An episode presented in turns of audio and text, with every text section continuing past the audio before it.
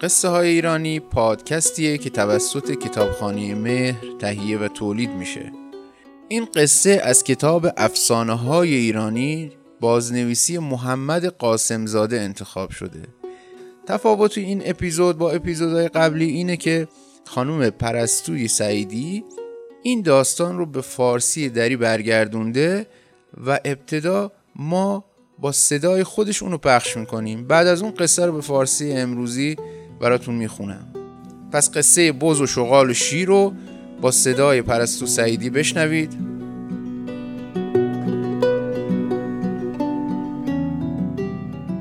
پرستو سعیدی هستم. من این قصه رو تقدیم می‌کنم به بچه های مرکز هوران. یلداتون به خیر و سلامتی باشه.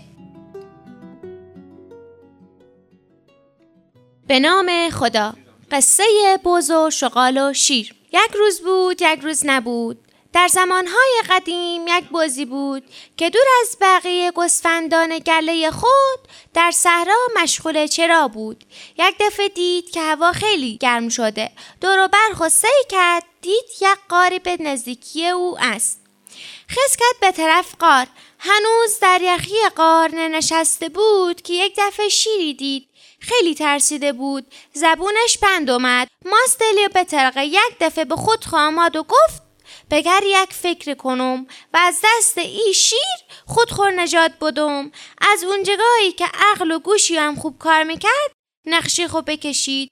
شیر با صدای بلند قخ کشید و بگفت تو بزغاله. به خود خویشته جرأت داده که بیای پیشمه بز بگفتد که من یکی از فرشته های خداجو هستم و از خداجو ام دارم که هفت شیر، هفت کفتار و هفت شغار رو که نشانیشان را به من داده بودن رو بگیرم و قربونی کنم.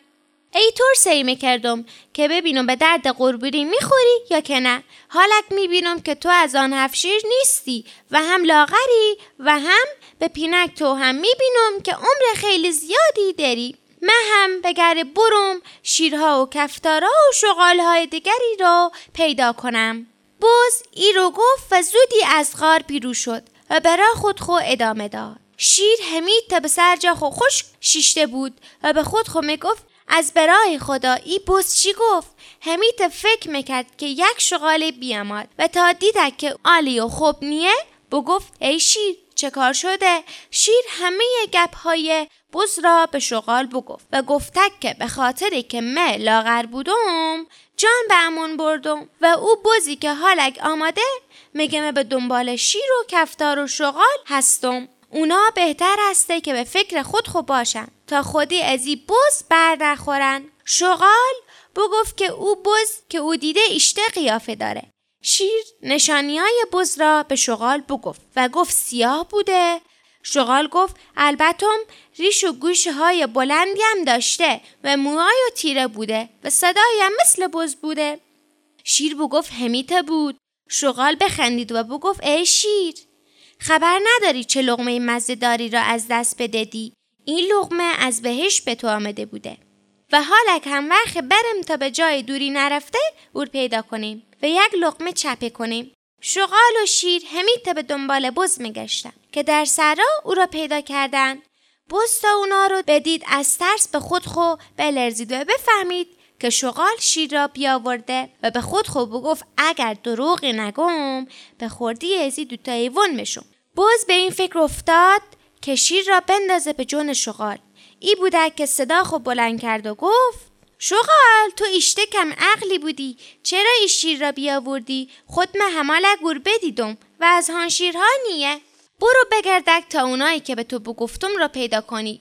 شیر تا صدای بز را بشنید خیال کرد که شغال به او دروغ بگفته. بی معطلی او را بالا کرد و همید زد به زمین که همه استخوانهایی و پوره پوره شد.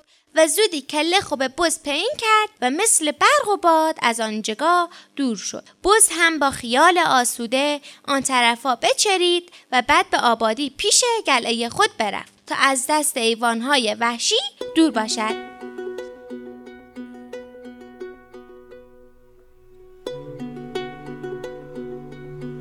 داستان بز و شغال شیر رو از زبان پرستو سعیدی شنیدید. حالا من این داستان رو به زبان فارسی امروزی که از کتاب محمد قاسم زاده یعنی افسانه های ایرانی انتخاب کردم براتون می‌خونم که اگر جایش مبهم بود براتون و یا کلماتی رو ندونستید بتونید فارسیش هم بشنوید.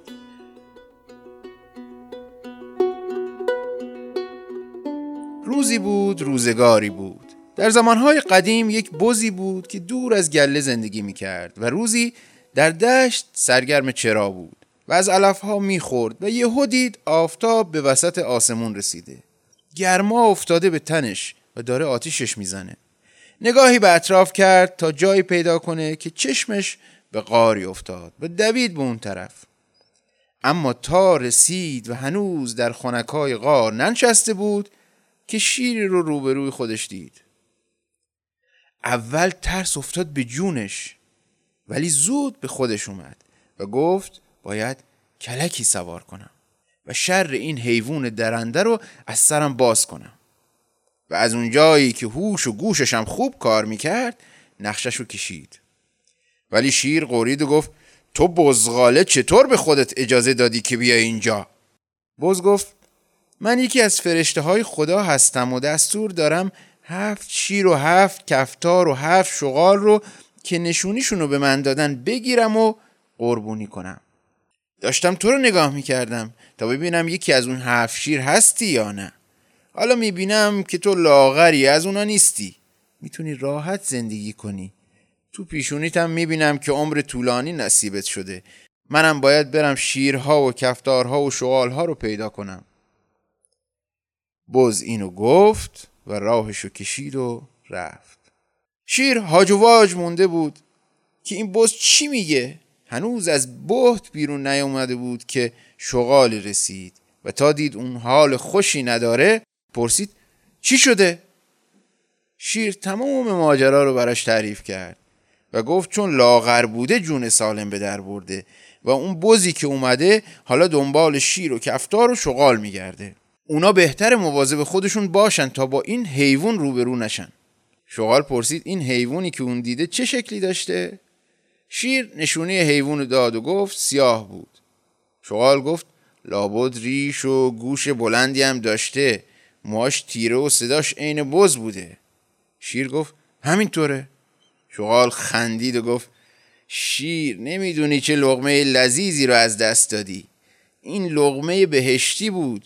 حالا هم بهتره بریم و تا جای دوری نرفته اونو پیدا کنیم و یه لغمه چپش کنیم. شغال و شیر داشتند دنبال بز میگشتند که در دشت به اون برخوردند و بز تا اونها رو دید از ترس لرزید و فهمید شغال شیر رو ارده. و به خودش گفت اگه کلکی نزنم خوراک این دوتا جونور میشم. شغال و شیر جلو اومدند و بز به این فکر افتاد که شیر رو بندازه به جون شغال. این بود که صداشو بلند کرد و گفت شغال! تو واقعا عقل به کلت نداری؟ چرا این شیر رو آوردی؟ خودم همین الان اونو دیده بودم. از اون شیرا نیست. بگرد تا اونایی رو که نشونیشون رو داده بودم پیدا کنی. شیر تا صدای بزو شنید خیال کرد شغال او را گول زده. بی معطلی اونو بلند کرد و طوری زد به زمین که تمام استخوناش خورد شد و زود تعظیمی به بز کرد و عین برق و باد از اونجا دور شد. بز هم با خیال آسوده آن حوالی چرید و بعد با آبادی برگشت تا از جانورهای درنده دور باشد. این داستان بازنوشته افسانه بز و شغال و شیر از افسانه های مردم عرب خوزستان بود. این افسانه رو یوسف عزیزی بنی طرف و سلیمه فتوحی گردآوری کردند.